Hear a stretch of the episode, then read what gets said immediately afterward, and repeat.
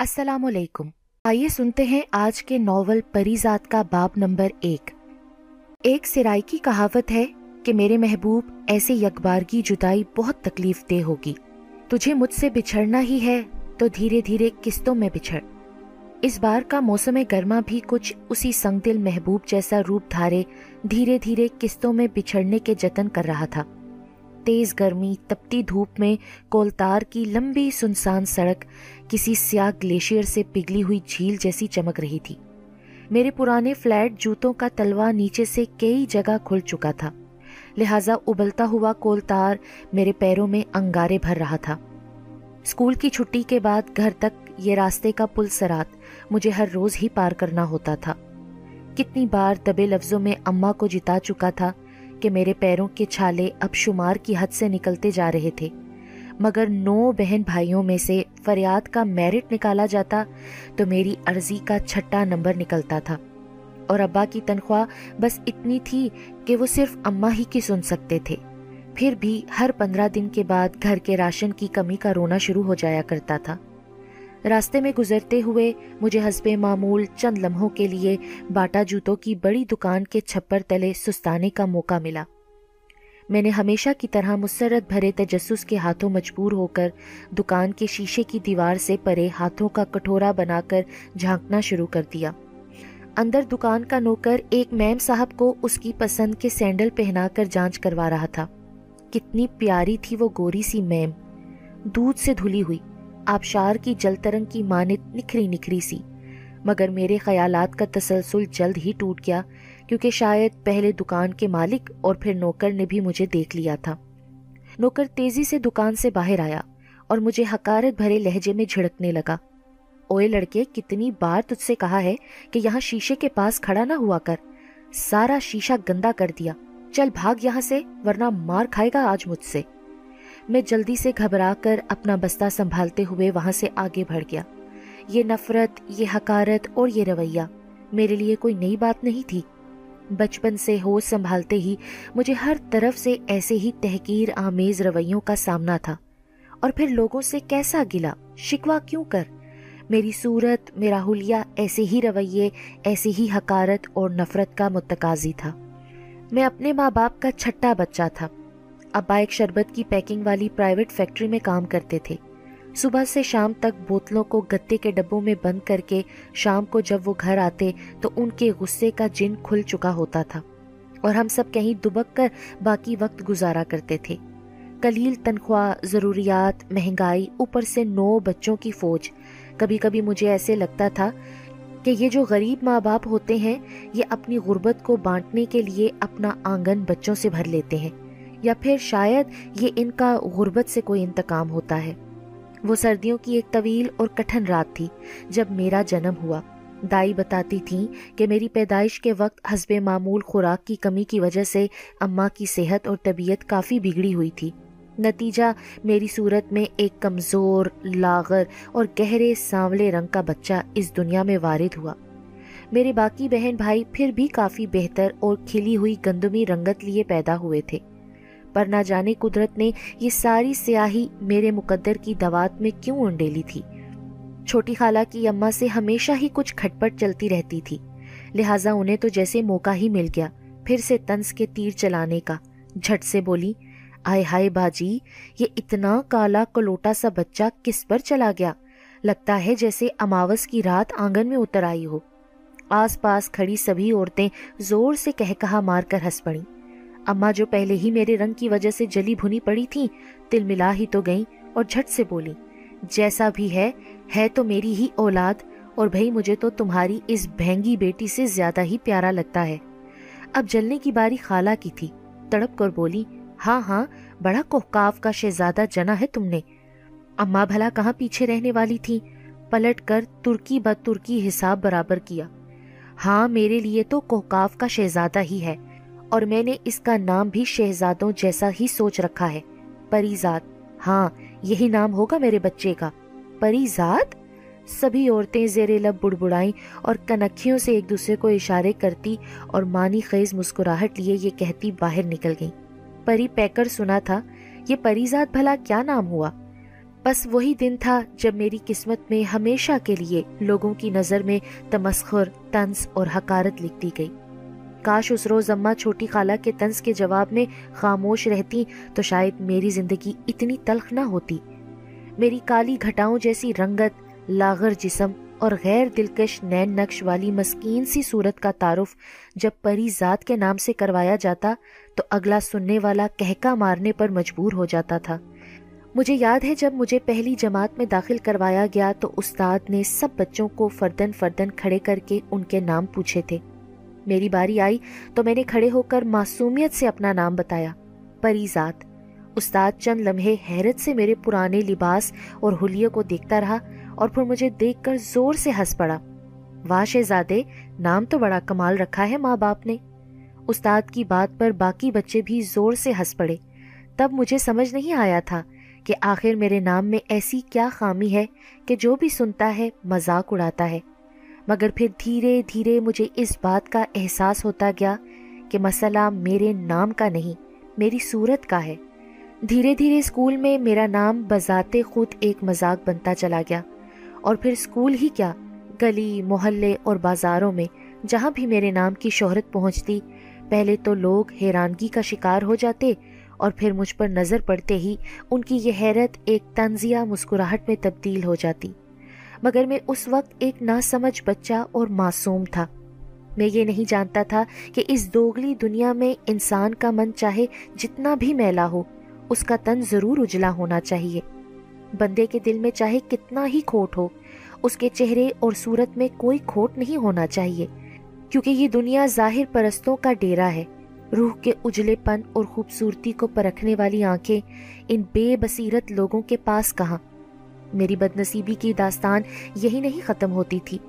قدرت کے مذاق میرے ساتھ سنگین تر تب ہونے لگے جب شاید ڈھائی یا تین سال کی عمر سے ہی میرے من میں چھپی خوبصورتی کی چاہ کو آس پاس کے لوگوں نے محسوس کرنا شروع کر دیا۔ اماں بتاتی تھی کہ بھری پری محفل میں جب کوئی مجھے پکارتا تھا تو میں درمیان میں بیٹھی درجن بھر عورتوں کو چھوڑ کر صرف اسی کی گود میں جا بیٹھتا جو اس محفل میں سب سے اجلے چہرے والی ہوتی تھی۔ خوبصورتی کی یہ چاہ صرف خوبصورت چہروں تک ہی محدود نہیں تھی۔ مجھے قدرت کی بنائی ہر خوبصورت چیز سے پیار ہو جاتا تھا۔ پھر وہ چاہے پھول ہوں، رنگ ہوں، آسمان یا بادل، کوئی دھن ہو، بارش یا برف سے سجا کوئی نظارہ۔ مجھے یاد ہے، میں اسکول کے راستے میں پڑنے والی تصویروں کی دکان کے باہر گھنٹوں کھڑا خوبصورت نظاروں والی تصاویر دور سے ہی دیکھ دیکھ کر خوش ہوتا رہتا تھا۔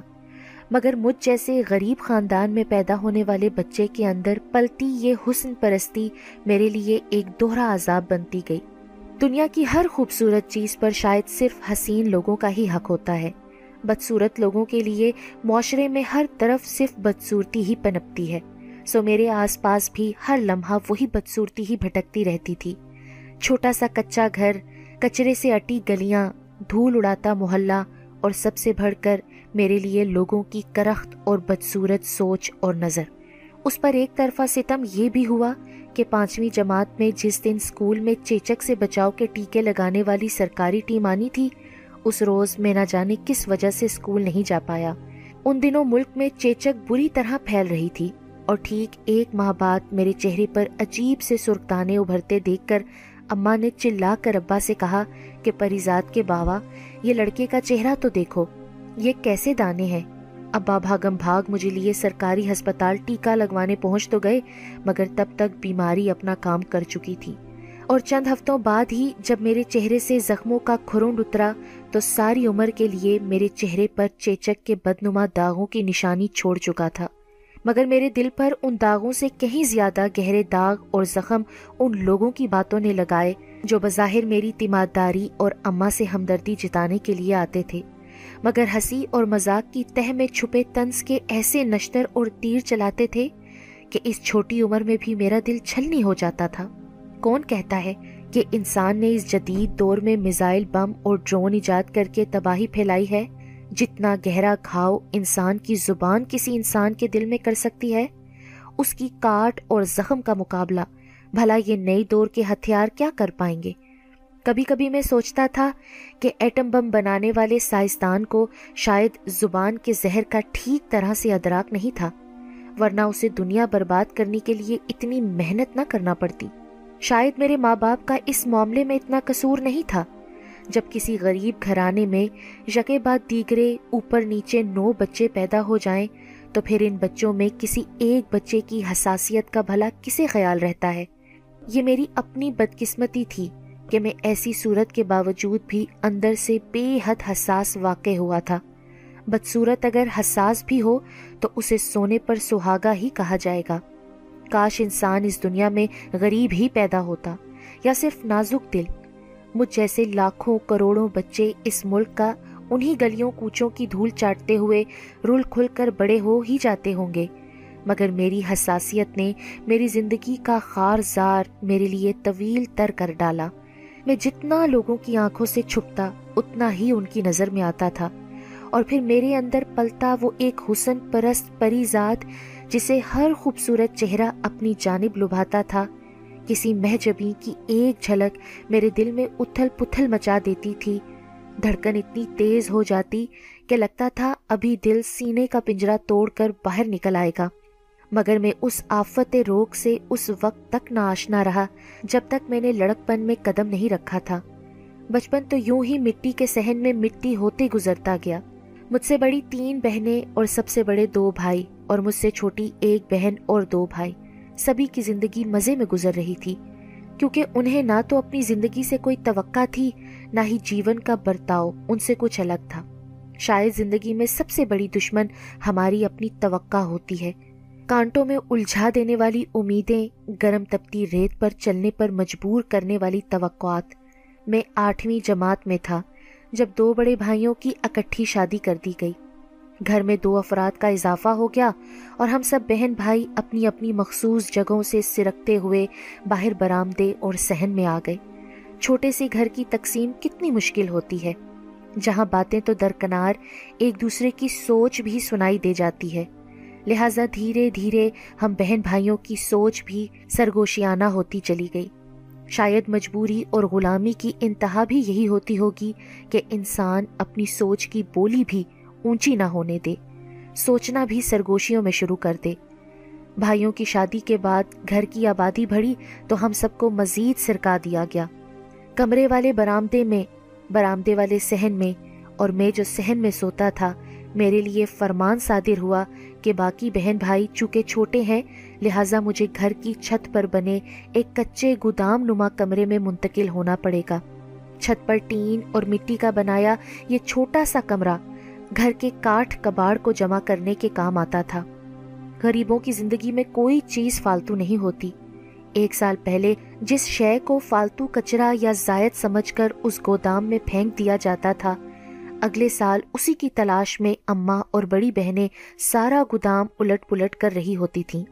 میرے لیے بھی یہی حکم تھا کہ گودام کی تمام قیمتی اشیاء ایک طرف سلیقے سے لگا کر اپنی پرانی چارپائی اس گودام میں ڈال دوں۔ آتے وقت میں اپنی کورس کی کتابیں بھی وہیں اٹھا لایا۔ اب اسکول سے واپسی پر کھانا کھانے کے بعد میں چپ چاپ اوپر بنے ٹین کے چھت والے کمرے میں چلا آتا۔ شروع شروع میں تو مجھے اس تنہائی میں سکون کا احساس ہونے لگا۔ تنہائی میری وجود میں سرائیت کرنے لگی اور میری اس تنہائی سے دوستی سی ہو گئی۔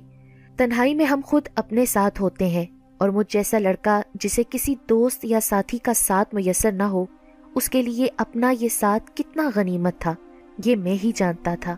آہستہ آہستہ میری یہ تنہائی مجھ سے باتیں کرنے لگی۔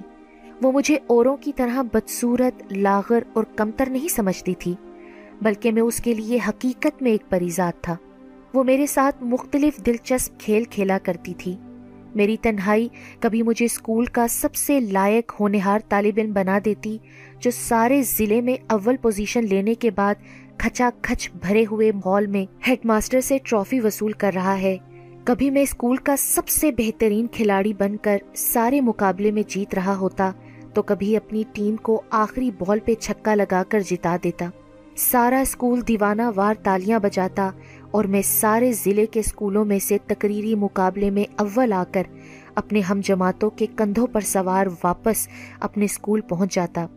غرض میری تنہائی نے میرا ہر وہ خواب سچ کر دکھایا جس کا میں عام زندگی میں کبھی تصور بھی نہیں کر سکتا تھا۔ کلاس میں میں ایک درمیانے درجے کا شرمیلا طالب علم تھا۔ جس نے غیر نصابی سرگرمیاں تو دور کبھی نصاب میں بھی کوئی غیر معمولی کارکردگی نہیں دکھائی تھی۔ اگر غلطی سے استاد کبھی سوال پوچھ بھی لیتا تو میری ٹانگیں کانپنے لگتی تھیں، سانس پھول جاتی۔ اور اگر کبھی خوش قسمتی سے مجھے اس سوال کا جواب آتا بھی ہو، تب بھی میرے منہ سے کچھ اور ہی نکلتا۔ اس لیے مجھ سے کسی بھی استاد نے کوئی توقع رکھنا ہی چھوڑ دی تھی۔ مجھ سے بڑے بھائیوں نے جیسے تیسے دسویں کا امتحان پاس کر کے کلرکی کی نوکری شروع کر دی تھی۔ اور اب وہ اپنی دنیا میں مگن تھے۔ انہی دنوں جب میں دسویں جماعت میں تھا، میری بڑی بہن کی بات کہیں طے ہو گئی اور اس کے سسرال والوں کی ضد کے آگے ہار کر ابا کو رخصتی کی حامی بھرتے بنی۔ ہماری برسوں کی لگی بندی زندگی کی روٹین میں ایک ذرا سی ہلچل پیدا ہوئی اور اماں نے آس پاس کی پڑوسنوں اور لڑکیوں، بالیوں کو ڈھولکی کے لیے ہفتہ بھر پہلے ہی روزانہ شام کو گھر آنے کی دعوت دے دی تھی۔ ایسے موقعوں پر میں زیادہ تر چھت پر اپنے ڈربا نما کمرے میں ہی قید رہتا تھا۔ حالانکہ میرا دل بہت چاہتا تھا کہ میں سہن میں جھانک کر محلے کی لڑکیوں کو شور و غل اور ہنگامہ کرتے دیکھوں۔ ان کی ہنسی اور کہکوں کی آواز اوپر کمروں تک آتی۔ تو میں کئی بار چھت کی منڈیر تک آ کر واپس لوٹ جایا کرتا تھا۔ اگر کسی کام سے گھر سے باہر جانا ہوتا، تو میں چپ چاپ سہن کی پچھلی جانب سے نیچے اتر کر گھر کا کام پورا کراتا۔ ان دنوں سرے شام ہی محلے کے نوجوان لڑکے ہماری گلی کے ارد گرد منڈلانے لگے تھے اور میری اماں یا ابا کے بلاوے پر بھاگ بھاگ کر ہمارے گھر کے کام یوں کرتے جیسے یہ ان کا فرض ہو۔ مجھ پر یہ بھید بہت دیر میں کھلا کہ ان میں سے ہر ایک محلے کی کسی نہ کسی لڑکی کی ایک جھلک دیکھنے کی آس میں یہ گلی یاترا کرتا ہے۔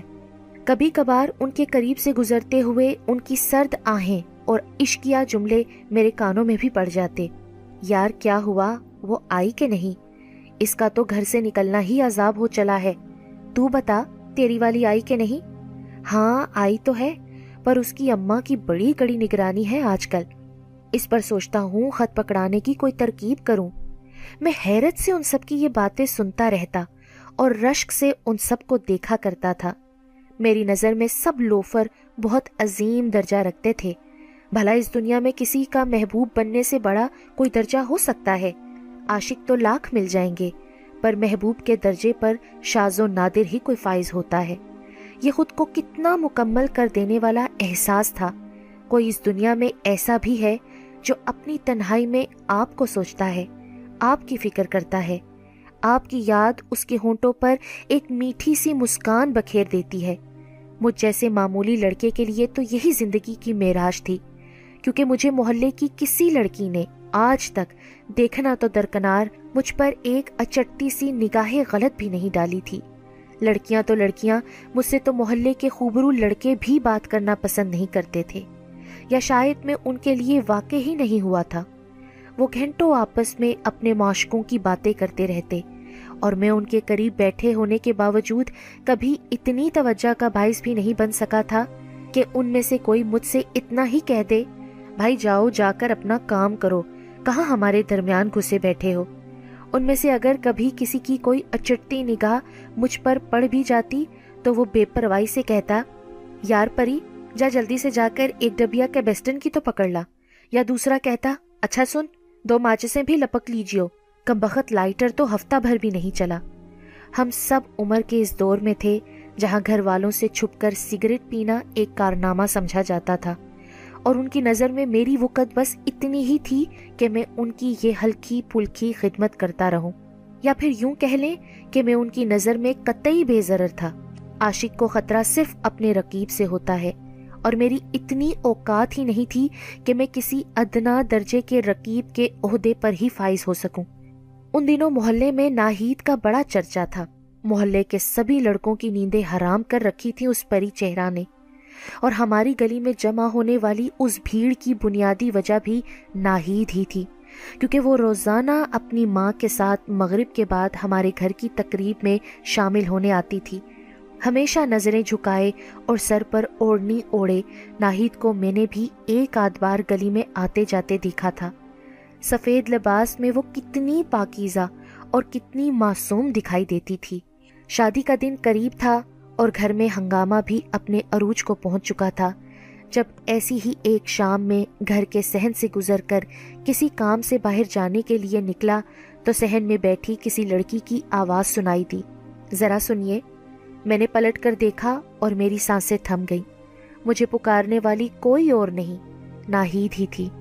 تھوڑی دیر کے لیے تو مجھے اپنے کانوں پر یقین ہی نہیں رہا اور میں نے گھبرا کر ادھر ادھر دیکھا جیسے میرے پیچھے یا سہن میں آس پاس کوئی اور موجود ہو، جسے ناہید نے آواز دی ہوگی۔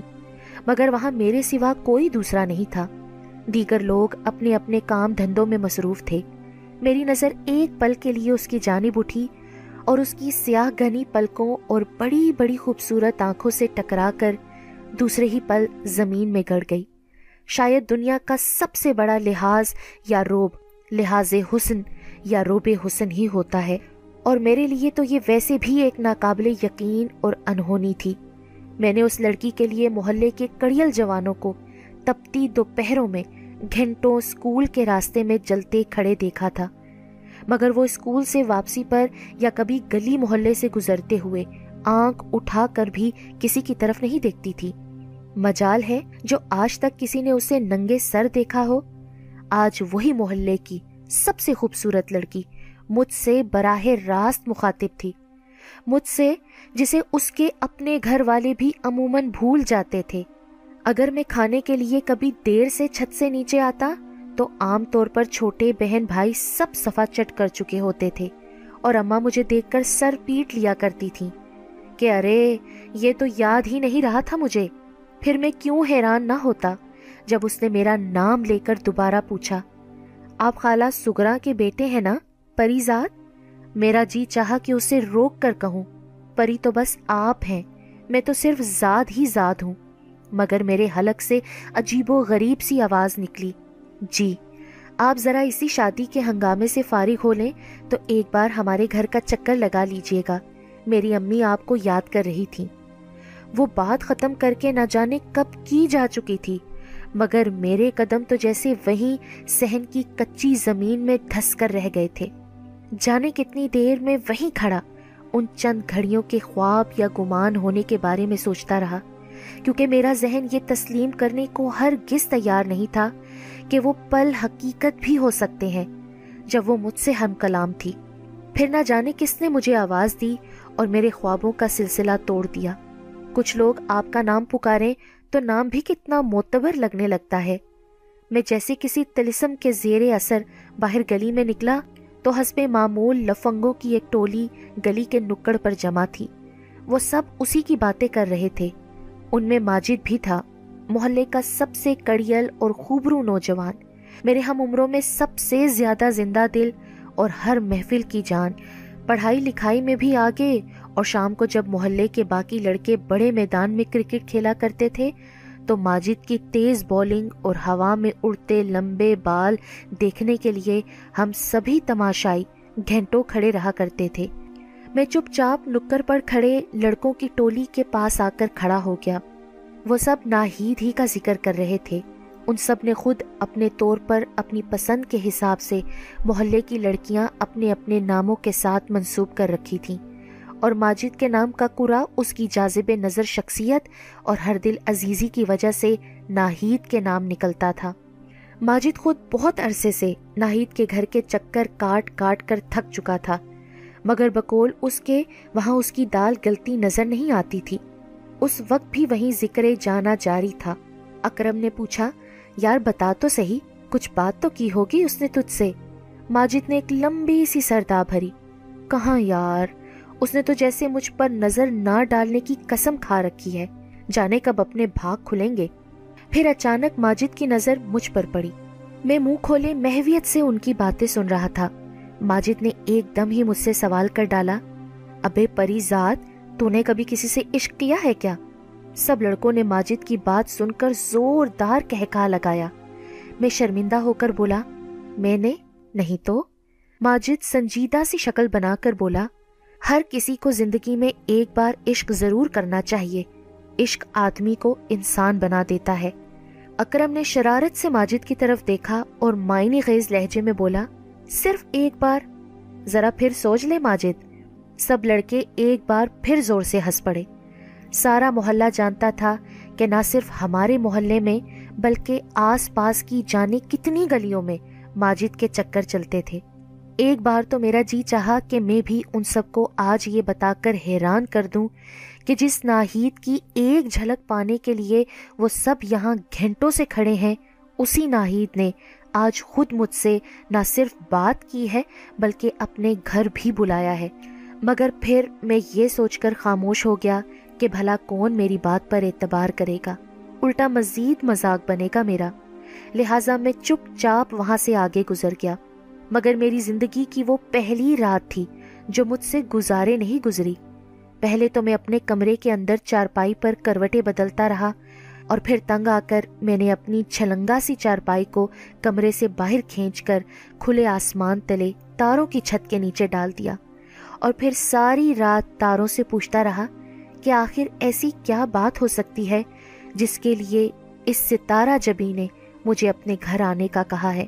کہتے ہیں، دنیا میں یہ جادوگر اور بازی کر ہمیں کھلا دھوکہ دیتے ہیں۔ ہماری نظر بندی کر کے جانے کیسے کیسے کھیل تماشے دکھا جاتے ہیں۔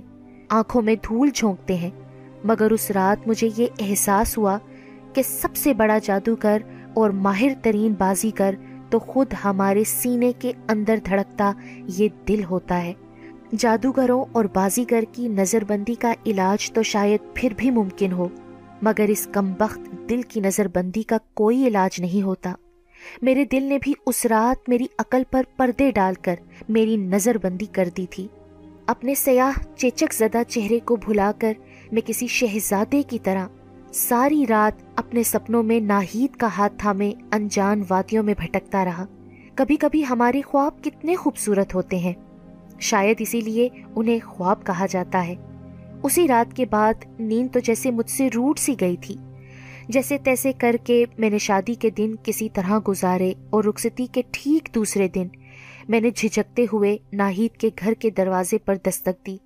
ناہید کے ابا نے دروازہ کھولا۔ جنہیں ہم سب مرزا چچا کہتے تھے۔ ان کا غصہ سارے محلے میں مشہور تھا۔ ہاں بھائی، کیا بات ہے؟ انہوں نے کڑک دار لہجے میں مجھ سے پوچھا۔ میں پل بھر کے لیے بوکھلاہٹ میں سب بھول گیا۔ وہ دوبارہ گرجے۔ اب کچھ بولو گے بھی یا یوں ہی منہ میں سیپیاں ڈالے کھڑے رہو گے؟ میں گھگی آیا۔ جی وہ میں، مجھے بلایا تھا خالہ نے۔ انہوں نے حیرت سے مجھے ایک بار پھر سر سے پیر تک غور سے دیکھا۔ اندر آ جاؤ۔ میں اس وقت کو کوس رہا تھا جب میں نے یہاں آنے کا فیصلہ کیا تھا۔ بہرحال اب واپسی کا کوئی راستہ نہیں تھا۔ کچھ دیر میں ناہید کی امی آ گئیں اور اگدا یہ کھلا کہ ناہید کے نویں جماعت کے پرچے ہونے والے تھے اور سالانہ امتحانات میں اسے اردو کے مضمون میں رہنمائی چاہیے تھی۔ جانے اس کی امی کو کس نے یہ کہہ دیا تھا کہ میری اردو بہت اچھی ہے۔ مجھے خود بھی یقین نہیں آ رہا تھا۔ کیونکہ مجھے پوری زندگی میں آج تک اتنی اہمیت کبھی نہیں ملی تھی۔ طے یہ پایا کہ میں شام کو چار سے پانچ بجے تک ایک گھنٹہ ناہید کو اردو کی تیاری کروا جایا کروں گا۔ مرزا صاحب ٹیوشن کی فیس بھی مقرر کرنا چاہتے تھے، مگر میں نے انہیں ٹال دیا۔ ناہید کے گھر سے نکلنے کے بعد بہت دیر تک تو مجھے کچھ سمجھ ہی نہیں آیا کہ اس خوبصورت حادثے پر میرا رد عمل کیا ہونا چاہیے۔ رات تک میں ایک صدمے کسی کیفیت میں رہا۔ صدمے کا تعلق ہمیشہ غم سے ہی نہیں ہوتا۔ کبھی کبھی اچانک مل جانے والی بے پناہ خوشی بھی ہمارے عمومی رویے سے متصادم ہو جاتی ہے۔ شاید ساری بات ظرف کی ہے۔ خوشی ہو یا غم، ہمارے ظرف کے پیمانے سے بھر جائے نا، تو ہم اپنی ظاہری شخصیت کا رکھ رکھاؤ کھو بیٹھتے ہیں۔ میرے ساتھ بھی کچھ ایسا ہی معاملہ ہوا۔ اور اگلے دن تین چار مرتبہ اماں اور بڑے بہن بھائیوں سے مختلف باتوں پر ڈانٹ پڑ گئی۔ مثلا میں عام طور پر شاز و نادر ہی آئینہ دیکھا کرتا تھا، بلکہ سچ یہ ہے کہ مجھے آئینے سے ڈر لگتا تھا۔ مگر اس روز جب لگاتار تیسری مرتبہ برامدے میں لگے آئینے کے سامنے سے گزرتے ہوئے میں نے شیشے میں جھانکا، تو برامدے میں کچھ کام کرتے بڑے بھائی نے مجھے گھورا خیر تو ہے یہ کنگھی پٹی آج کس خوشی میں کی جا رہی ہے؟ میں سٹ پٹا گیا۔ تمہارے دسویں کے امتحانات سر پر ہیں۔ اپنی پڑھائی کی طرف دھیان دو۔ آئینہ دیکھنے کے لیے ساری زندگی پڑی ہے۔ میں جلدی سے سر ہلا کر وہاں سے ٹل گیا۔ اس روز گھڑی کے ہنسوں کی مجھ سے جیسے کوئی جنگ سی جاری تھی۔ میں گھنٹہ بھر بعد بھی گھڑی کی طرف دیکھتا تو سوئی صرف چند منٹ ہی آگے کھسکی ہوتی۔ شاید گزرتے وقت کا تعلق کسی سوئی یا گھڑی سے نہیں ہوتا۔ وقت ہمیشہ ہماری لمحوں کے ساتھ ضد سے ناپا جاتا ہے۔ ہماری مرضی کے خلاف ہمیشہ ہماری خواہش کے برعکس گھڑیوں کے گزرنے کو وقت کا نام دے دیا گیا ہے۔ جب ہم اسے تیز تر چاہتے ہیں، یہ سست تر ہو جاتا ہے۔ اور جب کبھی ہم اس کے آہستہ پن کی دعا اور التجا میں گڑ گڑا رہے ہوتے ہیں، تو وقت کو پر لگ جاتے ہیں۔ تو پھر ہم بھولے انسان وقت کو گھڑی یا سوئی کے پیمانے پر کیوں ناپتے ہیں؟ بس اپنے دل میں جھانک کر اپنی خواہش ٹٹول لیا کریں، وقت ہمیشہ اس کی مخالف سمت ہی دوڑتا ملے گا۔ ٹھیک چار بجے شام میں ناہید کے دروازے پر دستک دے رہا تھا۔ گلی میں اکا دکا لوگ آ جا رہے تھے۔ شکر ہے اس وقت ماجد اور اس کے دوستوں کی ٹولی وہاں مورچہ جمائے نہیں بیٹھی تھی، ورنہ مجھے ہزار سوالوں کا سامنا کرنا پڑتا۔ دروازہ ناہید کے چھوٹے بھائی نے کھولا۔ اور مجھے اندر لے جا کر سہن میں لگی، انگوروں کی بیل کے نیچے بچھی کرسی پر بٹھا دیا۔ سامنے ایک چھوٹی سی میز اور دوسری کرسی بھی رکھی ہوئی تھی۔ میرا دم تو پھول رہا تھا۔ دھڑکن بے قابو اور سانس رک رک کر آ رہی تھی۔ میں نے بچپن سے ہی اپنے لیے لوگوں کی نظر میں اس قدر تحقیر اور تمسخر دیکھا تھا کہ مجھے براہ راست اوپر دیکھنے یا سامنے والی آنکھوں میں براہ راست دیکھ کر بات کرنے کی تو عادت ہی نہیں رہی تھی۔ لہٰذا جب ناہید اپنا سیاہ دوپٹہ سر پر جماتے ہوئے آ کر بیٹھی تو تب میری بھی نظریں نیچے زمین میں ہی گڑی ہوئی تھیں۔ حتیٰ کہ جب اس کے گورے پاؤں سیاہ سینڈلز میں جکڑے میری نظر کے دائرے میں آئے تو میں نے گھبرا کر اپنی آنکھیں مزید جھکا لی اور خود اپنے جوتوں کو دیکھنے لگا۔ ناہید نے کتابیں میز پر رکھ دیں اور شاعری کا باب نکال کر بولی سب سے پہلے تو آپ مجھے یہ میر تکی میر اور درد کی شاعری کی تشریح سکھا دیں ہمیشہ یہ سوال مجھ سے رہ جاتے ہیں۔ میں نے کھنکار کر گلا صاف کیا۔ جیسے کوئی غائب دماغ مقرر حاضرین سے کھچا کھچ بھرے ہال کے سامنے سٹیج پر آ کر یک دم اپنے دماغ سے مٹ جانے والی تقریر کو یاد کرنے کی کوشش میں وقت ضائع کرتا ہے۔ پتہ نہیں میں نے شعر کی تشریح کیا کی اور نثر کا باپ کہاں سے شروع کر کے کہاں ختم کیا۔ ناہید کے کومل ہاتھ صفے پلٹتے گئے اور میں اس کے ہاتھوں کی لکیروں میں اپنا ڈوبا ہوا مقدر تلاش کرتا رہا۔ ٹھیک پانچ بجے ناہید کی امی چائے کا کپ لے کر آ گئیں اور میں نے حیرت سے برامدے میں لگی بڑی گھڑی کی طرف دیکھا۔ ایک گھنٹہ گزر بھی گیا؟ پھر وہی وقت کی ہماری خواہش سے جنگ۔ میں چائے کا کپ ختم کر کے وہاں سے نکل آیا۔ میں نے زندگی میں کبھی نشہ نہیں کیا تھا، مگر کبھی کبھی سرور کا تعلق صرف کسی نشہ آور سے نہیں ہوتا۔ کچھ پل ایسے بھی ہوتے ہیں جب فضا میں، ہوا میں، آس پاس کے ماحول میں ہی نشہ گھل جاتا ہے۔ کتنے خوش نصیب ہوتے ہیں نا وہ لوگ جو بن پیے بنا کسی گناہ کے بوجھ تلے دبے اس سرور کا نشہ لیتے ہیں۔ اس روز میں بھی پورا دن بنا کسی نشے کے سرور میں رہا۔ مگر کہتے ہیں نا کہ دنیا کا ہر نشہ عارضی ہوتا ہے۔ عموماً رات بھر کے خمار کے بعد صبح اتر ہی جاتا ہے۔ میرا نشہ بھی صبح آئینے میں اپنا چہرہ دیکھتے ہی بھگ سے اڑ گیا۔ میں بے خیالی میں کنگھی کرنے کے لیے اپنے کمرے میں لگے ٹوٹے اور میلے سے آئینے کے ایک ٹکڑے میں اپنا چہرہ دیکھ بیٹھا اور میرے سارے سپنے پل بھر میں کرچی کرچی ہو گئے۔ کاش یہ آئینہ ایجاد نہ ہوا ہوتا تو ہم جیسے کے لیے دنیا اتنی مشکل جگہ نہ ہوتی۔ اس پل میرا جی چاہا کہ دنیا کے سارے خوبصورت اندھے ہو جائیں۔ جب بسارت صرف بدصورتوں کے پاس ہوگی، تو کوئی کسی کو بدصورت یا بدنما نہیں کہے گا۔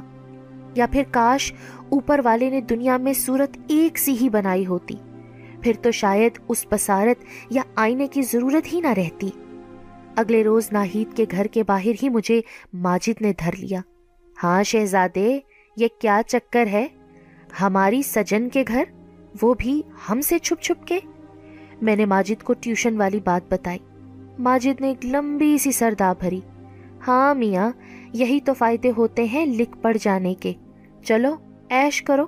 میری قسمت میں تو شاید ویسی بھی اس ظالم کی نظر ہے ہی نہیں۔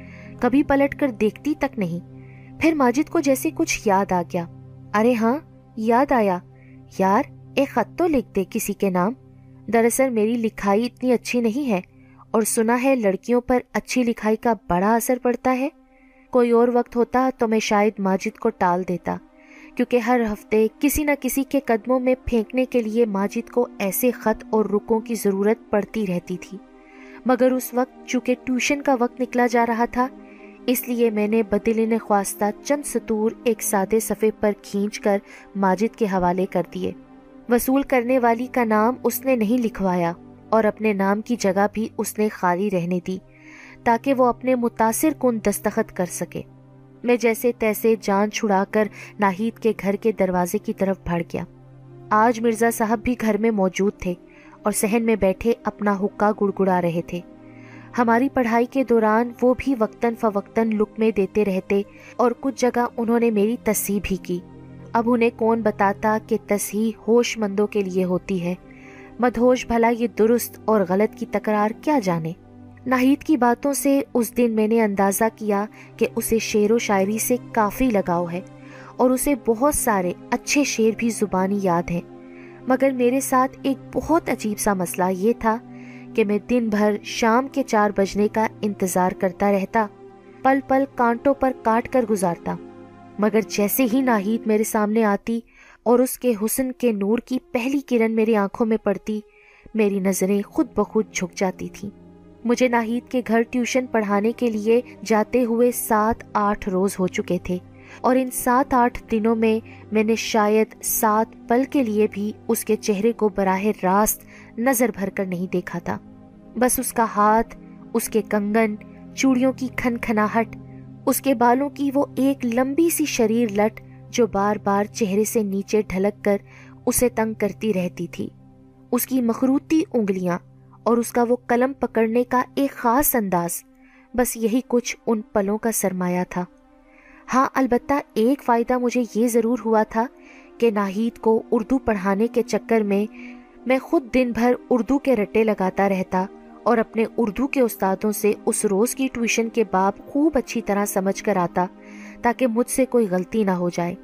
اس مشق سے میری اپنی دسویں کی اردو کی تیاری بہت اچھی ہوتی گئی۔ میرے میٹرک کے امتحانات قریب آ رہے تھے۔ اسکول کی طرف سے دسویں جماعت کو شہر کے مقامی سنیما میں اردو فلم دکھانے کے لیے لے جایا گیا۔ ہیرو پیانو پر بیٹھا ایک محفل میں ہیروئن کو اپنے دل کا حال سنا رہا تھا۔ سفید سوٹ میں ملبوس وہ ہیرو پیانو بجاتے ہوئے مجھے بہت اچھا لگا۔ اور جانے کیوں اسی لمحے سے میرے اندر بھی پیانو سیکھنے اور بجانے کی خواہش ایک شدید کسک کی صورت میں جاگ اٹھی۔ اس رات میں نے خود کو خواب میں وہی سفید سوٹ پہنے پیانو بجاتے دیکھا اور ناہید اسی فلم کی ہیروئن کی طرح پیانو کے پہلو سے جڑی میرے قریب کھڑی محویت سے میری دھن سن رہی تھی۔ عجیب بات یہ تھی کہ خواب میں میرا چہرہ اور وجود کسی بھی قسم کے داغ، دھبوں اور سیاہی سے بالکل صاف اور مبرہ تھا۔ صبح جب اچانک کسی کھٹکے سے میری آنکھ کھل گئی تو بہت دیر تک میں نے صدمے کے مارے آنکھیں میچے رکھیں۔ کچھ خواب کتنے اثر انگیز اور روح تک میں سرایت کر جانے والے ہوتے ہیں کہ بہت دن تک ہمیں اداس اور بے چین رکھتے ہیں۔ تب ہمارا جی چاہتا ہے کہ کاش ہماری موجودہ زندگی ایک خواب ہوتی اور وہ خواب ہماری زندگی سے بدل جاتے، مگر کچھ لوگوں کے خواب سدا خواب ہی رہتے ہیں۔ میں بھی انہی میں سے ایک تھا۔ ناہید کو ٹیوشن پڑھاتے ہوئے مہینہ بھر ہونے کو آیا تھا۔ میرے نہ چاہتے ہوئے بھی اس کا کورس تقریباً ختم ہونے کو تھا۔ بلکہ مرزا صاحب تو اب ہفتے میں صرف تین دن ٹیوشن اور تین دن خود ناہید کی اپنی دہرائی کے لیے مقرر کر دیے تھے۔ میری بے چینی بڑھتی جا رہی تھی، کیونکہ میں جانتا تھا کہ چند دن بعد یہ تین دن کی ملاقات بھی ہمیشہ کے لیے ختم ہو جائے گی۔ اس تمام عرصے میں ناہید نے مجھ سے کبھی کورس کی کتابوں اور اپنی ٹیوشن کے ہوم ورک کے علاوہ کوئی بات نہیں کی تھی۔ مگر پھر بھی نہ جانے کیوں مجھے ایسا لگتا تھا کہ ہم دونوں اس ایک گھنٹے میں زمانے بھر کی باتیں کرتے ہیں۔ شاید حسن کی اپنی کوئی گفتگو، کوئی بولی ہوتی ہے جسے عام لفظوں یا زبان کی ضرورت نہیں ہوتی، یا شاید خوبصورتی کا احساس ہی اپنے اندر سارے جہاں کی گفتگو سموئے رکھتا ہے۔ وہ کہتے ہیں نا، تخلیے کی باتوں میں گفتگو اضافی ہے۔ میں ناہید کے گھر سے نکلنے کے بعد بھی اسی تخلیے میں مقید رہتا تھا۔ اس رات بھی میں اپنے کمرے میں گود میں کتاب رکھے اپنے آپ سے اسی گفتگو میں مصروف تھا کہ اچانک باہر گلی میں ایک شور سا اٹھا، جیسے بہت سے لوگ کسی کا چیختے چلاتے پیچھا کر رہے ہوں۔ میں گھبرا کر کمرے سے باہر نکلا اور چھت سے نیچے گلی میں جھانکا تو عجیب سا شور مچا ہوا تھا۔ جلدی سے نیچے اتر کر معلومات کی تو بھانت بھانت کی باتیں سن کر میرے تو ہوش ہی اڑ گئے۔ گلی میں چند بزرگ سرگوشیوں میں باتیں کر رہے تھے۔ نا میاں، کوئی کسی کی چھت پر یوں ہی نہیں ٹاپتا۔ ضرور لڑکی کی طرف سے کوئی اشارہ ہوگا۔ دوسرے بڑے میاں من منائے اس لڑکی نے تو مرزا صاحب کی عزت دو کوڑی کی کر دی۔ کسی اور نے فتوا صادر کیا ہاں بھائی، یہ آج کل کی نئی نسل بھلا بڑوں کی عزت اور غیرت کیا جانے؟ پتا چلا کہ مرزا صاحب کے گھر والے خاندان کی کسی تقریب سے واپسی پر لیٹ ہو گئے تھے۔ گھر میں صرف ناہید اور اس کا چھوٹا بھائی تھا۔ کسی پڑوسن نے ان کے چھت پر کسی کو کودتے دیکھا تو شور مچا دیا۔ سایہ شناخت ہوئے بنا فرار ہونے میں کامیاب ہو چکا تھا، مگر اپنے پیچھے افواہوں اور بدنامیوں کا ایک سیلاب چھوڑ گیا۔ کیونکہ اسی لمحے ناہید کو بھی چھت سے سہن میں اترتی سیڑھیوں سے نیچے آتا دیکھا گیا تھا۔ مجھے ان سب پر بہت غصہ آیا۔ کہ وہ ناہید جیسی شریف اور با کردار لڑکی پر ایسے الزامات لگا رہے تھے۔ اگلے دن بھی محلے میں یہی چرچا رہا۔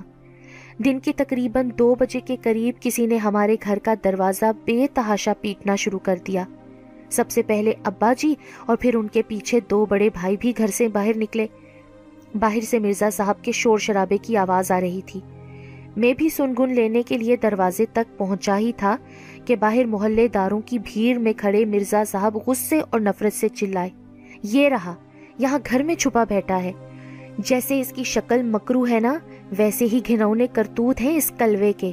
میں نے حیرت سے گھبرا کر ان سب کی طرف دیکھا۔ جی مگر میں نے کیا کیا ہے؟ کیا کیا ہے تم نے؟ خوب، ابھی بتاتا ہوں۔ انہوں نے جیب سے ایک کاغذ نکال کر سب کے سامنے لہرایا۔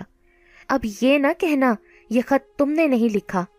تمہاری تحریر خوب پہچانتا ہوں میں لفنگے۔ میں نے پہلی نظر میں ہی ماجد کے لیے لکھا اپنا خط پہچان لیا اور میری زبان سے حیرت میں بے ساختہ نکلا۔ ہاں مگر یہ خط تو میں نے، مگر میری بات ادھوری ہی رہ گئی اور مرزا صاحب کا ہاتھ تیزی سے گھوما اور میرے گال پر ایک زناٹے دار چانٹا پڑ گیا۔ سناٹے میں اس زوردار تھپڑ کی آواز ایسی گونجی جیسے کسی بم کا دھماکہ ہو۔ مگر آواز کے اس دھماکے سے کہیں زیادہ گونج میرے اندر بہت کچھ ٹوٹ جانے کی تھی۔ مرزا صاحب نے اس تماچے کے بعد مجھے کچھ کہنے کا موقع ہی نہیں دیا اور چیخ چیخ کر مجمع کو بتانے لگے کہ گزشتہ رات ان کی چھت پر کوئی اور نہیں، میں کودا تھا۔ اور اس بات کی خبر ناہید کی امی کو صبح سویرے اس وقت ہوئی جب وہ چھت پر گیلے کپڑے ڈالنے کے لیے گئیں اور انہیں وہاں چھت پر ایک کونے میں میرا لکھا ہوا یہ خط مڑا تڑا سا پڑا ہوا مل گیا۔ وہ سب گھر والے میری تحریر اچھی طرح پہچانتے تھے کیونکہ ناہید کا اردو کا رجسٹر میری تحریر سے بھرا پڑا تھا۔ سارے محلے دار مجھے لانت ملامت کرنے لگے۔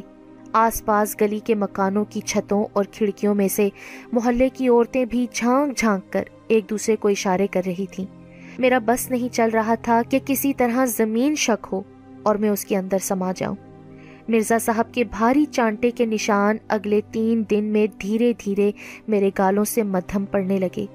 مگر میری روح پر لگے اس تھپڑ کے داغ عمر بھر مندمل نہ ہونے پائے۔ بھیڑ کے چھٹے ہی ابا اور بڑے بھائی مجھے گردن سے پکڑ کر گھسیٹتے ہوئے گھر کے اندر سہن میں لے آئے اور پھر جس کے ہاتھ جو آیا، اس نے اسی سے میرے جسم پر سیاہ نیل ڈال دیے۔ بدن پر چوٹ کے نشان نیل گوں ہوں تو انہیں نیل کہا جاتا ہے، مگر گھائل کا پورا جسم ہی سیاہ پڑ جائے تو ایسے نیل کو کیا کہا جائے گا؟ میں نے بہت کوشش کی کہ انہیں یہ بتا سکوں کہ وہ خط میری تحریر میں ضرور تھا، مگر میرا نہیں تھا۔ مگر کسی نے میری ایک نہ سنی۔ اچھا تو یہ تھی تمہاری ٹیوشن۔ خوب عزت افزائی کرائی ہے آج ہماری۔ ڈوب مرو شرم سے۔ عشق لڑانے سے پہلے اپنی شکل تو آئینے میں دیکھ لینی تھی۔ جسم پر ہر چوٹ کے ساتھ میری روح پر بیت کی طرح پڑنے والا ایک تانا بھی کسی تازیانے کی طرح میرے کانوں میں پگھلے سیسے کی طرح لگاتار انڈیلا جا رہا تھا۔ بہت دن تک تو میں شرم کے مارے اپنے چھت والے کمرے سے ہی باہر نہیں نکلا۔ سارے گھر والوں نے تقریباً میرا بائک آؤٹ کر رکھا تھا۔ میں دن بھر کمرے میں بیٹھا یہ سوچتا رہتا تھا کہ آخر ماجد کو دیا گیا وہ رکا ناہید کی چھت سے کیسے برآمد ہوا۔ ضرور اس بدماش نے ناہید کو اکیلا جان کر اس کے گھر کودنے کا منصوبہ بنایا ہوگا اور شور سے گھبرا کر وہ خط وہیں پھینک کر فرار ہو گیا ہوگا۔ جانے ناہید میرے بارے میں کیا سوچتی ہوگی؟ اسے بھی تو باقی سب لوگوں کی طرح یہی لگا ہوگا نا کہ میں اسے یہ عشقیہ خط دینے کے لیے رات کو اس کی چھت ٹاپا تھا۔ مجھے سمجھ نہیں آ رہا تھا کہ کس طرح ناہید تک اپنے دل کی بات پہنچاؤں۔ کہ مجھے اپنی شکل اور اپنی اوقات کا اچھی طرح سے اندازہ ہے اور میں کبھی ایسی گستاخی کا سوچ بھی نہیں سکتا۔ میرے دل میں اس کے لیے جو بھی تھا، وہ ہمیشہ کے لیے میرے دل کے کسی نازک گوشے میں پنہا رہنے کے لیے تھا۔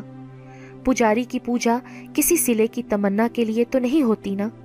پروانے کو شما سے موم کا دان کب چاہیے ہوتا ہے؟ اسے تو بس جل جانا ہوتا ہے۔ مجھے بھی صرف جلنے سے واسطہ تھا۔ روشنی کس کے حصے میں آئے؟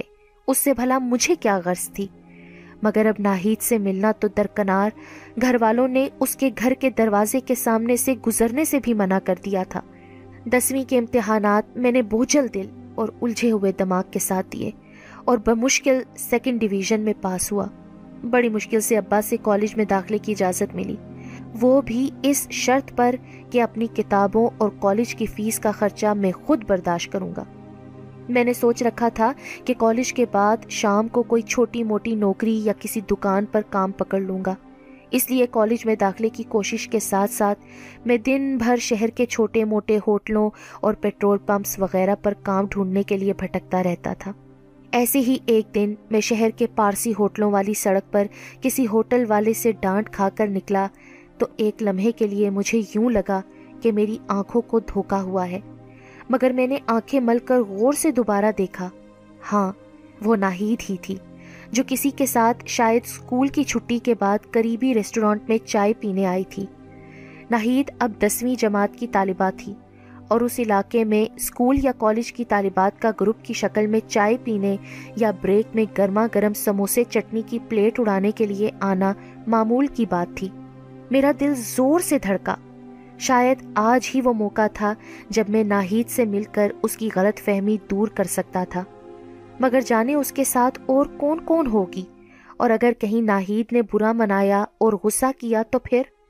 ایک اور تماشا نہ کھڑا ہو جائے کہیں۔ اور اگر کہیں ناہید نے گھر جا کر اپنے والد کو اس بات کی شکایت کر دی تو؟ پھر تو میرے ابا کے ہاتھوں میرا خون ہونا لازمی تھا۔ مگر میرے پاس اور چارہ بھی کیا تھا؟ جانے پھر دوبارہ ناہید سے زندگی بھر اس طرح آمنا سامنا ہو بھی گا یا نہیں؟ مجھے ایک بار کوشش تو ضرور کرنی چاہیے۔ آخر ناہید نے خود بھی تو مہینہ بھر مجھ سے پڑھا ہے۔ میرے بارے میں کچھ اندازہ تو اس نے بھی لگایا ہوگا نا؟ اتنے عرصے میں؟ میں نے تو کبھی نظر بھر کر اس کو دیکھا بھی نہیں تھا۔ میں اپنے آپ سے لڑتا، خود ہی فیصلہ کر کے انہیں رد کرتا رہا اور پھر اپنے اندر کی جنگ سے گھبرا کر میں نے مزید کچھ سوچے بنا اس کیفے کی طرف قدم بڑھا دیے۔ اندر بہت رش تھا۔ کالج کی لڑکیاں، لڑکے، عام لوگ، کچھ مستقل قسم کے گاہک نما بوڑھے بھی کھڑکیوں کے پاس قبضہ جمائے بیٹھے ہوئے تھے۔ اور حسب معمول ایسی ہی باتیں کر کے آہیں بھر رہے تھے کہ ان کا دور کیسا سنہرا زمانہ تھا۔ اب تو بس افراتفری اور نفسا نفسی کا عالم ہے۔ شاید انسان کی ازل سے ابد تک یہی ایک مجبوری اور کمزوری رہی ہے کہ وہ اپنے حال کو کبھی بھی دل سے برت نہیں پاتا، اپنے حال سے کبھی لطف اندوز نہیں ہو پاتا۔ اور وہی حال بیت کر جب اس کا ماضی بن جاتا ہے، تو وہ اسے یاد کر کر کے آہیں بھرتے ہیں کہ آہ، کیا زمانہ تھا۔ کاش ہم اپنے حال میں بھی ماضی جیسی مٹھاس بھرنے کا کوئی جادو سیکھ پاتے۔ میں ماضی اور حال کی اس تکرار کے درمیان ہال میں کھڑا، ادھر ادھر ناہید کو تلاش کرنے کی کوشش کر رہا تھا۔ اور پھر وہ مجھے ایک کیبن کے پردے کی اوٹ میں بیٹھی دکھائی دے گئی۔ مجھے کچھ اطمینان ہوا کہ چلو، کہ اس کے ساتھ زیادہ بھیڑ نہیں ہے۔ لہٰذا بات کرنے میں آسانی ہوگی۔ میں دھڑکتے دل کے ساتھ چھوٹے چھوٹے قدم اٹھاتا کیبن کے پاس پہنچ گیا۔ بیرا کچھ دیر پہلے ہی چائے کے کپ میز پر سجا کر واپس پلٹا تھا۔ ناہید کسی سے بات کر رہی تھی اور اس کے سر پر اس کی سیاہ چادر ہمیشہ کی طرح سلیقے سے ٹکی ہوئی تھی۔ میں نے دل کڑا کر کے زور سے کھنکار کر اپنی موجودگی کا احساس دلایا اور دھیرے سے ناہید کو سلام کیا۔ اس کی سہیلی ابھی تک پردے کی اوٹ میں بیٹھی ہوئی میری نظر سے اوجھل تھی۔ ناہید نے چونک کر میری طرف دیکھا اور مجھے دیکھتے ہی اس کے چہرے کا رنگ جیسے اڑ سا گیا۔ میں نے دلاسا دینے کے لیے قدم بڑھایا کہ میرا مقصد اس کی بدنامی نہیں ہے۔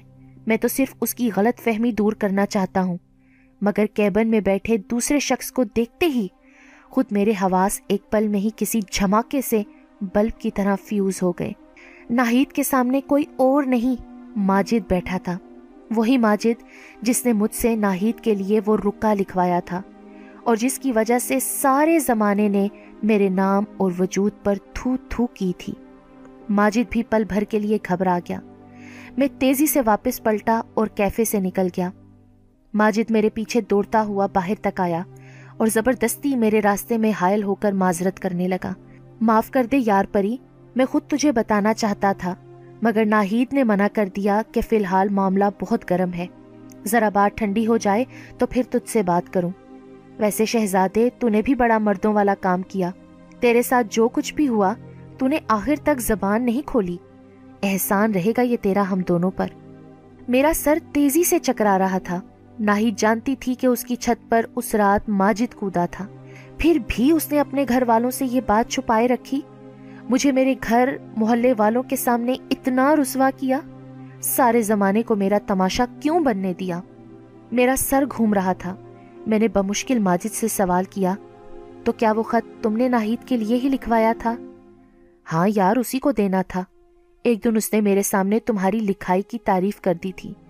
میں نے بھی اس سے شرط لگا لی کہ تمہارے ہی ہاتھ سے اپنے لیے خط لکھوا کر اسے دوں گا۔ میں نے حیرت سے ماجد کو دیکھا، مگر تم تو ہر وقت یہی کہتے رہتے تھے نا کہ وہ تمہاری طرف دیکھتی تک نہیں، کبھی گھاس تک نہیں ڈالتی تمہیں؟ ماجد نے زور کا کہا لگایا۔ وہ سب بھی میں ناہید کے کہنے پر ہی بولتا تھا۔ تو نہیں جانتا یار یہ لڑکیاں ہم بے وقوف لڑکوں سے کہیں زیادہ تیز ہوتی ہیں۔ بڑا دماغ چلتا ہے ان کا ایسے معاملات میں۔ دراصل وہ کسی بھی طرح کی بدنامی مول نہیں لینا چاہتی تھی۔ میری طرف سے کسی کو شک میں مبتلا کر کے۔ آج بھی بڑی مشکل سے اسے چائے کے کپ کے لیے راضی کیا تھا، پر تو نے آ کر سارا معاملہ بگاڑ دیا۔ میرا ذہن تو سائیں سائیں کر رہا تھا۔ ماجد اپنی دھن میں نہ جانے کیا کچھ بولتا رہا۔ اتنے میں کیفے کا ایک بیرا باہر آیا اور ماجد سے بولا، آپ کو اندر بلا رہی ہیں۔ کہتی ہیں مہمان کو بھی ساتھ لے آئیں، ضروری بات کرنی ہے۔ میں نے لاکھ دامن چھڑانے کی کوشش کی، مگر ماجد مجھے تقریباً کھینچتا ہوا اندر کیفے میں لے گیا۔ ناہید سر جھکائے بیٹھی تھی۔ مجھے اندر آتے دیکھ کر دھیرے سے بولی، امید ہے آپ نے ہم دونوں کو معاف کر دیا ہوگا؟ ہم دونوں کی وجہ سے آپ کو جو تکلیف پہنچی، ہم اس کے لیے معذرت خواہ ہیں۔ میں خود آپ سے مل کر آپ کو ساری بات بتانا چاہتی تھی، مگر حالات ایسے بگڑے کہ میں کچھ نہ کر سکی۔ میں تو چپ چاپ بیٹھا اس کی بات سنتا رہا۔ اس سے یہ بھی نہ کہہ سکا کہ کم از کم مجھے تو سچ بتا دیتی۔ ناہید نے اپنی بات جاری رکھی۔ دراصل میں نہیں چاہتی تھی کہ جب تک ماجد کے گھر سے میرے لیے باقاعدہ رشتہ نہ آ جائے، تب تک کسی کو بھی ہمارے بارے میں ذرا بھی شک ہو۔ آپ تو ابا جی کے غصے سے واقف ہیں نا؟ اس رات بھی ماجد کی ایک ذرا سی غلطی سے یہ سارا ہنگامہ کھڑا ہو گیا۔ اور ہمیں پتہ ہی نہیں چلا کہ آپ کا لکھا وہ رکا کب اور کیسے وہیں گھبراہٹ میں گر گیا۔ ناہید کچھ دیر کے لیے خاموش ہوئی۔ کچھ لوگ جب بولتے بولتے خاموش ہو جائیں نا، تو ان کی خاموشی بولنے لگتی ہے۔ مگر مجھے آج اس کی یہ خاموشی بہت گراں گزر رہی تھی۔ دراصل میں بہت ڈر گئی تھی۔ اسی لیے جب ابا نے آپ کی تحریر دیکھ کر آپ پر شک کیا، تو میں چپ رہی۔ کیونکہ میں اگر ماجد یا کسی اور کا نام لیتی، تو انہیں مجھ پر بھی شک ہو سکتا تھا کہ میں بھی اس کے ساتھ شامل ہوں۔ صرف ایک آپ ہی ایسے تھے جن کا نام کے ساتھ میرا نام نہیں جڑا جا سکتا تھا۔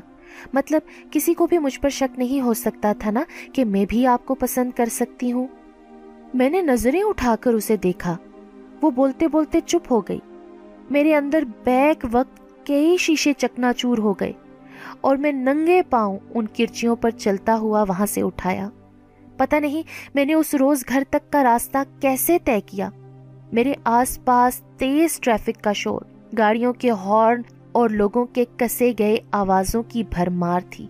مگر میں جیسے ساری دنیا سے لا تعلق اور بیگانہ سا ان راستوں پر چلتا رہا۔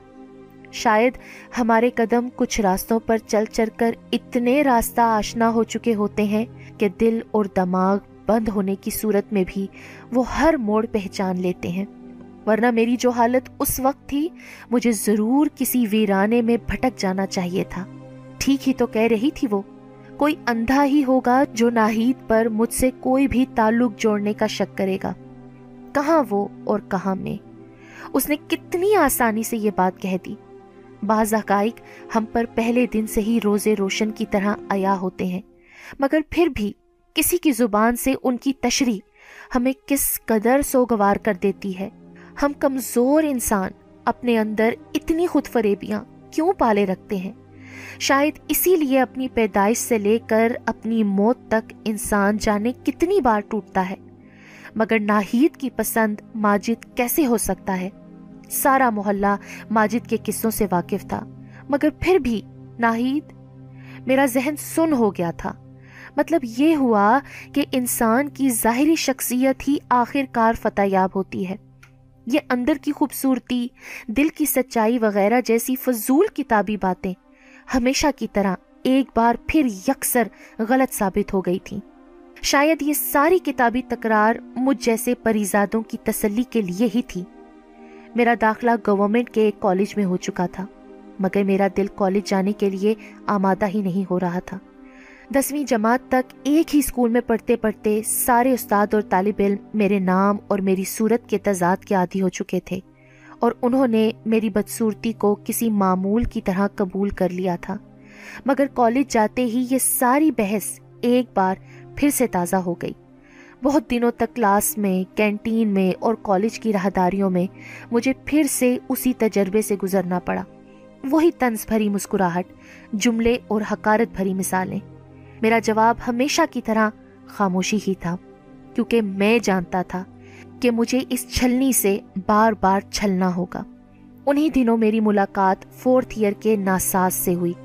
دراصل اس سے پہلا تعارف بھی اس کے اس عجیب و غریب تخلص کی وجہ سے ہوا تھا۔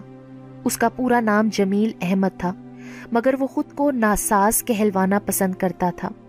ایک دن مہراداری سے گزر رہا تھا کہ کسی سینئر طالب علم نے زور سے اس کا نام پکارا۔ ابے او ناساز، تیری پھر سے تین سپلیاں آئی ہیں۔ مطلب تو اگلے سال بھی اسی کالج کی لنگر کی روٹیاں توڑے گا۔ ناساز کے باقی دوست بھی ہنس پڑے۔ ناساز نے ہاتھ میں پکڑے سگریٹ کی راگ جھاڑی اور ایک بھرپور کش لے کر دھواں فضا میں اڑا دیا۔ وہ تفل کیا کریں گے جو گھٹنوں کے بل چلے؟ پتا چلا کہ گزشتہ تین چار سال سے ناساز چوتھے سال میں ہی اٹکا ہوا ہے۔ نہ اسے پاس ہونے کی جلدی تھی، نہ ہی کالج والے اسے نکالنے پر آمادہ، کیونکہ وہ کالج کی ادبی سوسائٹی کا صدر تھا اور اس کی صدارت میں کالج بہت سی ٹرافیاں اور کپ جیت چکا تھا۔ وہ ایک بہترین مقرر، شاعر اور افسانہ نگار تھا۔ اگلی صبح میں کالج کے گیٹ سے اندر داخل ہوا تو ناساز گیٹ کے قریب ہی بے چینی سے ٹہل رہا تھا۔ مجھے دیکھتے ہی اس نے اشارے سے مجھے اپنے قریب بلایا۔ بات سنو لڑکے۔ میں جھجکتا ہوا اس کے قریب پہنچا۔ سگریٹ پیتے ہو؟ میں نے انکار میں سر ہلایا۔ وہ بیزاری سے بولا، پھر کیا خاک جیتے ہو؟ میری جیب میں اس وقت شام کی ٹیوشن سے ملنے والے چند روپے پڑے تھے۔ میں سیدھا وہاں سے کینٹین گیا اور سب سے بہتر برانڈ کی ایک ڈبیا اور ماچس لے کر دوبارہ ناساز کے پاس آیا اور سگریٹ اور ماچس اس کی ہتھیلی پر رکھ دیے۔ وہ سگریٹ دیکھ کر چونک سا گیا۔ اس نے جلدی سے سگریٹ سلگا کر دو چار بھرپور کش لگائے اور میں نے پہلی مرتبہ نکوٹین کو اپنے سامنے بیٹھے شخص کی رگوں میں پوری طرح سرائیت ہوتے ہوئے محسوس کیا۔ میں نے مزید چند کش لیے۔ میں پلٹ کر جانے لگا۔ ناساز نے جلدی سے مجھے آواز دیکھ کر روکا اور مجھے غور سے دیکھتے ہوئے بولا، پیسے تھے تمہارے پاس؟ ہاں کرائے کے پیسے تھے جو آج تمہارے کام آ گئے۔ وہ زور سے ہسا اور ہاتھ بڑھا کر بولا مجھے ناساز کہتے ہیں۔ میں اپنا تخلص ناشادر رکھنا چاہتا تھا، مگر پتا چلا کہ میرے حق پر پہلے ہی کوئی موسیقار ڈاکہ ڈال گیا ہے۔ تمہارا نام کیا ہے؟ میں نے اٹکتے ہوئے اپنا نام بتایا۔ پریزاد، ناساز نے زور سے وہ کہا۔ نام تو بڑا شاعرانہ رکھا ہے پیارے۔ زندگی میں پہلی مرتبہ مجھے کسی کے لہجے اور نظر میں اپنا نام سن کر تنز اور تمسخر کی جھلک نہیں دکھائی دی۔ یہ میری اور ناساز کی دوستی کی ابتدا تھی۔ میری زندگی کا پہلا دوست، جس سے بات کرتے ہوئے میری زبان لڑکھڑاتی نہیں تھی، نہ ہی مجھے ٹھنڈے پسینے آتے تھے۔ سگریٹ اس کی زندگی کا ایک ایسا لازمی جز تھا کہ کبھی کبھی مجھے یوں محسوس ہونے لگتا تھا جیسے ناساز سگریٹ کو نہیں، سگریٹ دھیرے دھیرے ناساز کو پی رہا ہو، نگل رہا ہو۔ وہ مجھ سے عمر میں پانچ چھ سال بڑا تھا، مگر اپنی باتوں سے وہ کوئی بوڑھی روح دکھائی دیتا تھا۔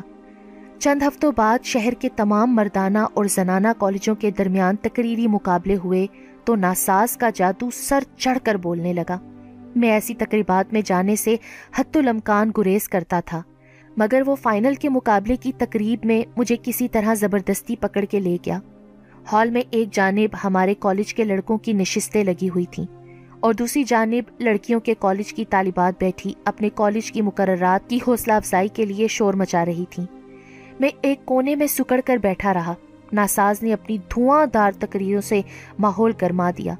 مگر نہ جانے آخری مرحلے پر وہ پسپا کیوں ہو گیا اور لڑکی نے پہلا انعام جیت لیا۔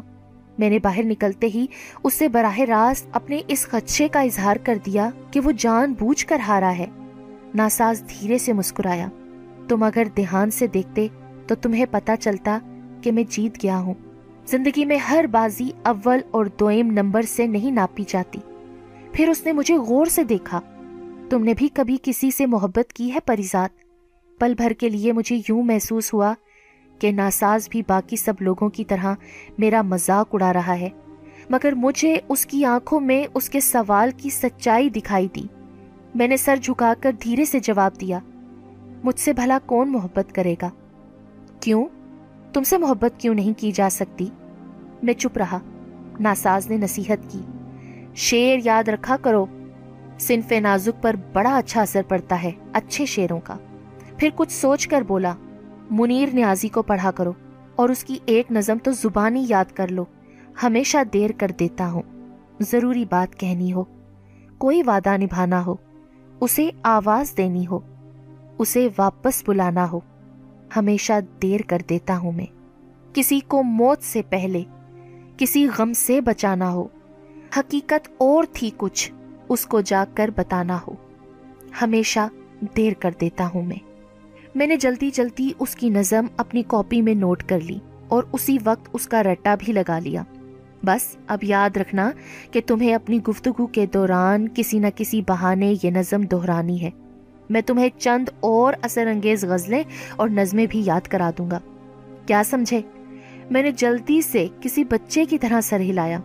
مجھے یاد آیا کہ ناہید کو بھی شعر و شاعری سے کافی گہرا لگاؤ تھا اور شاید ماجد کو بھی بہت شعر یاد تھے۔ ناہید کا خیال آتے ہی میرے گال میں شدید جلن کا ایک احساس ہوا۔ اگلے چند دنوں میں ناساز نے مجھے بہت سی نظمیں یاد کرا دیں۔ اور پھر جس دن میں نے بزم ادب کے پیریڈ میں کھڑے ہو کر محبت اب نہیں ہوگی، یہ کچھ دن بعد میں ہوگی۔ گزر جائیں گے جب یہ دن، یہ ان کی یاد میں ہوگی۔ سنائی، تو پہلی مرتبہ کلاس کے لڑکوں نے دل سے میرے لیے تالیاں بجائیں اور استاد نے بھی مجھے زندگی میں پہلی مرتبہ شاباش دی۔ ناساز کی کہی ہوئی بات سچ ثابت ہو رہی تھی۔ لوگ میری بات غور سے سننے لگے تھے۔ میرے دل میں ایک عجیب سی خواہش انگڑائیاں لینے لگی کہ کبھی کالج میں پہلے کی طرح لڑکے اور لڑکیوں کے اداروں کا مقابلہ ہو اور میں بھی اسٹیج پر جا کر ناساز کی طرح کچھ پڑھوں۔ میں نے سارے بڑے شاعروں کو تقریباً حفظ کر لیا اور مجھے کالج کی بزم ادب کی ٹیم میں بھی شامل کر لیا گیا تھا۔ اس کوشش میں میرے اندر بھی جھوٹا ہی صحیح، مگر ایک چھوٹا موٹا شاعر پلپنے لگا تھا۔ میری باتوں میں شاعری کا رنگ جھلکنے لگا۔ ناساز کسی منجھے ہوئے استاد کی طرح میری شاعرانہ تربیت کر رہا تھا۔ وہ کہیں سے بھی اچانک نازل ہو جاتا۔ یہ کیا غالب اور میر کے رٹے لگاتے رہتے ہو؟ آج کل کی لڑکیاں اتنی مشکل شاعری بھلا کب سمجھتی ہیں؟ احمد فراز کو پڑھا کرو۔ اور ہاں کبھی کبھی ساحر لدھیانوی کو دہرانے میں بھی کوئی حرج نہیں ہے۔ ساحر کو تو جانتے ہو نا؟ میں پل دو پل کا شاعر ہوں۔ پل دو پل میری کہانی ہے۔ وہ والا ساحر۔ اور ہاں کل سے تمہیں یہ دہراتے رہنا ہے، میں اور میری تنہائی۔ اکثر یہ باتیں کرتے ہیں۔ تم ہوتی تو کیسا ہوتا؟ تم اس پر کتنا ہیرا ہوتی؟ میں دبے لفظوں میں ناساز کو یہ سمجھانے کی کوشش کرتا کہ جس کسی ایک کے لیے وہ مجھ سے یہ ساری مشق کرا رہا ہے، اس ایک کا تو میری زندگی میں کوئی وجود ہی نہیں ہے۔ پھر یہ تیاری کس کام کی؟ مگر ناساز بھلا کب میری سنتا تھا؟ ایک دن کالج سے واپسی کے راستے پر وہ میری اسی تربیت میں مصروف تھا کہ میری نظر پرانے کباڑیے کی دکان کے مٹیالے شیشے سے اندر پڑی اور میرے قدم وہیں جم کر رہ گئے۔ اندر ایک پرانا پیانو پڑا تھا۔ کباڑیے نے میری دلچسپی محسوس کی تو جلدی سے بولا، خالص شیشم کی لکڑی کا ہے، انگریز کے پرانے کلب سے خریدا ہے۔ خریدو گے؟ صرف تیرہ ہزار میں دے دوں گا۔ میں نے اپنی جیب دیکھی، دو سو اسی روپے پڑے تھے۔ میں نے دھیرے سے کباڑیے سے کہا، ایک دن ضرور خریدوں گا۔ ہم دونوں آگے بڑھ گئے۔ میں تھکے ہارے قدموں سے واپس گھر پہنچا تو سہن میں داخل ہوتے ہی ایک جھٹکے سے رک گیا۔ سہن میں ناہید کی امی کھڑی، میری اماں سے کچھ بات کر رہی تھی ان دونوں نے قدموں کی آواز سن کر میری طرف دیکھا۔